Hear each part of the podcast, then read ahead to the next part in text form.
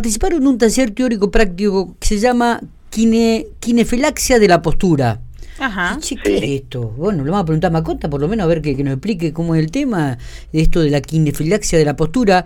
Eh, lo, lo importante, he visto fotos, Maco, eh, y, Sí. le explico, y le explico a la gente, donde ustedes trabajan, ¿no? Donde están todos vestidos con ropa de... de- Cómoda, y- Cómoda. Y, y- y llevando a la práctica Y llevando a la las práctica técnicas para... Exactamente. ¿Quién, brindaba esta esta certificación, esta, este taller? Esta capacitación, este Sí. taller, lo, lo brindó un colega que se llama Diego Rodríguez. Sí, Eh, él tuvo la suerte de ser kinesiólogo personal de David Nalbandian, que Ay. fue tenista ATP número 3 del mundo. sí. Eh, Y me trabajó mandaste 10 una años- foto justamente de Rodríguez con Albandián. Claro, La eh. David fue, fue a la, estuvo ahí presente en el curso, en la jornada, tuvo la amabilidad de contarnos un poco de historia de, de por qué lo convoca Diego al staff médico que tenía. En ese momento no se usaba que ellos viajasen con kinesiólogos, hace, te hablo de hace 2003, así que casi 20 años atrás. Eh, y David venía de lesiones recurrentes que lo dejaban afuera de los torneos por seis semanas, por ocho semanas, y eso le, le implicaba bajar en el ranking y, y perder dinero también, ¿no? Obvio. Porque obviamente se tenía que volver de las giras y demás. Entonces, eh, nada, llegó a oídos de él que este kinesiólogo estaba desarrollando una, una técnica denominada kinefilaxia que trataba de llegar a anticipar eh, las lesiones, de prevenir que, que ocasionasen ciertas lesiones, los gestos repetitivos, las disfunciones eh, de las cadenas músculo miofaciales, que es como el envoltorio que tenemos nosotros de todo nuestro eh, aparato locomotor, ¿sí? Entonces eh, lo, lo acopló a su staff de trabajo y bueno, eh, nada, el- el David mismo testimoniaba que mejoró notablemente su capacidad de no lesionarse, de, de estar mucho más eh, organizado en sus movimientos, de tener una mejor calidad de vida eh, en cuanto a, a- a los trajines de los torneos y los descansos. Como que Diego le organizó muchísimo la, la estructura de vida, eh, juntamente con la nutrición, el descanso y la profilaxis, esta que hace la kinefilaxia, eh, pasó a ser parte de su, de su entreno profesional, digamos. Está bien. Digo, Eh, pregunto, discúlpame que te sí. digo, pregunto. No, no, ¿y- está bien, está bien. ¿Y esto cómo lo llevamos este a, a- a la práctica común, no? Es decir, a, a lo nuestro, a lo cotidiano de cada día, Maco. Bueno, eso, eh, por eso nos viste en las fotos que te mandé, en los vide- Sí. nada, tengo videitos y demás, vestidos con para la ocasión con la capacidad de hacer. El- la premisa fundamental de esta de, eh, de, de esta de la kinefilaxia es que Diego la denomina como una forma de vida y que dice ciertamente y coincido plenamente que nosotros no podemos imponer al paciente una forma de vida si no estamos no somos capaces de mostrarlo al paciente lo que queremos que haga. Ajá. Entonces, por eso la premisa de él es que si lo queremos transmitir, lo tenemos que poder hacer. Eh, no podés decirle al paciente, che, es muy saludable que estires eh, a tocarte la punta de los pies todos los días y vos cuando le vas a mostrar no llegas a tocarte las rodillas. Claro. Porque el paciente va a decir, ¿cómo? Me lo querés imponer, pero vos no lo podés eh, hacer. Entonces, de ahí en más te abre la cabeza para decir, bueno, el cuidado empieza por uno. Eh, es como si un neumonólogo te dice tenés que dejar de fumar y está con el pucho en la mano diciéndote tenés que dejar de fumar. Claro. Eh, esa es la mirada que tiene él. Lo que pasa es que está buenísimo lo que decís, porque en general los médicos son los peores pacientes en un punto. En- digo, en todas las ramas, no solo hablar de la kinesiología en general, ¿no? Y esto que nos Sí. digas está buenísimo para ustedes mismos, digo, ser conscientes, porque no dejan de ser seres humanos, ¿no? Lógico. Exacto. Igual que hay profesor de educación física que decís, Claro. muchacho, Andamos a ver un poco el esqueleto. Claro. Bueno, lo que, lo que pasa que un poco el despertar de, de, de esta mirada, de, de hecho para esto sirven estos talleres y estas capacitaciones, como para también uno salirse un poco del día a día, de, de ir al foco de la lesión, en mi caso, ¿no? Que vos vas y te va el, el paciente con un dolor determinado, trabajás ese dolor y 10 sesiones apurado, pa, pa, pa.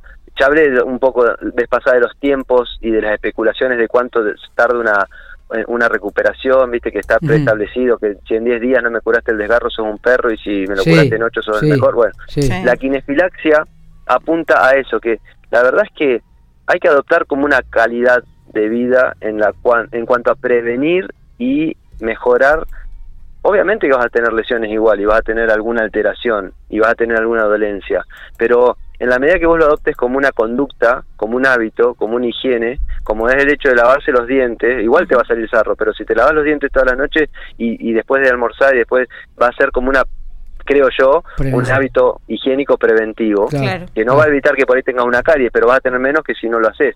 Y esto es lo mismo, si, si vos podés adoptar como forma de vida un equilibrio de tu aparato que envuelve, que son los músculos, los tendones y la fascia, a tu organismo, a tu esqueleto, a tus órganos y demás, vas a tener menos probabilidades de desarrollar una artrosis de cadera, de sufrir una disfunción eh, respiratoria tipo EPOC porque vas a tener un estuche, un envase que te contiene y te da la estancia para que puedas respirar mejor.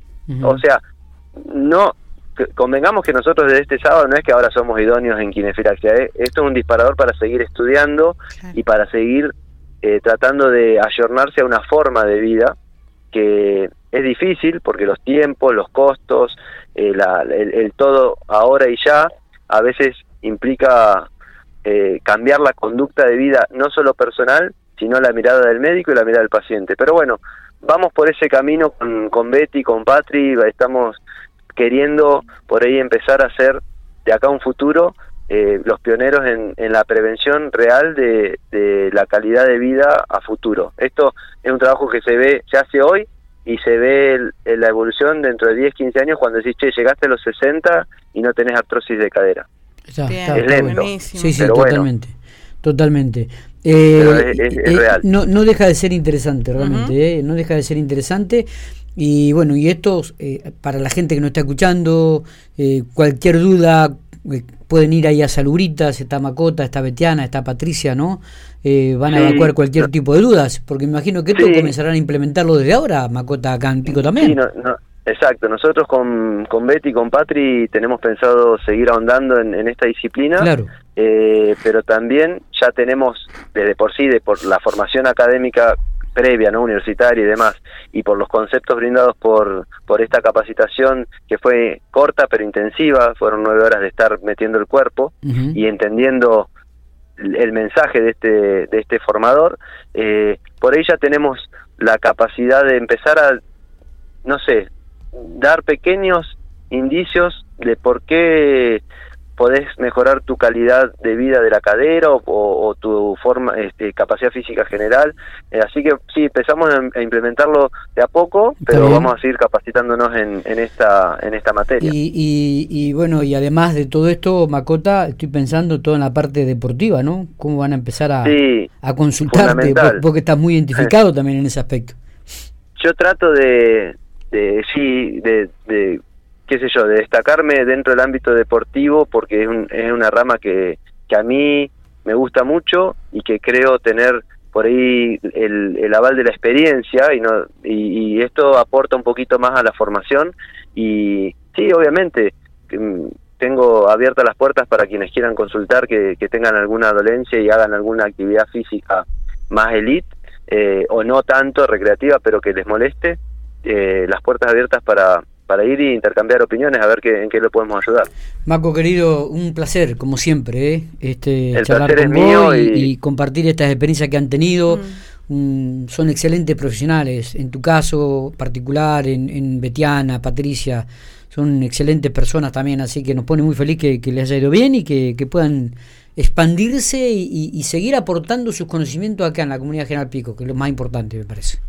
Bueno, mi gracias por el concepto. Tratamos de, desempeñar nuestra función desde la idoneidad y desde el sentido común.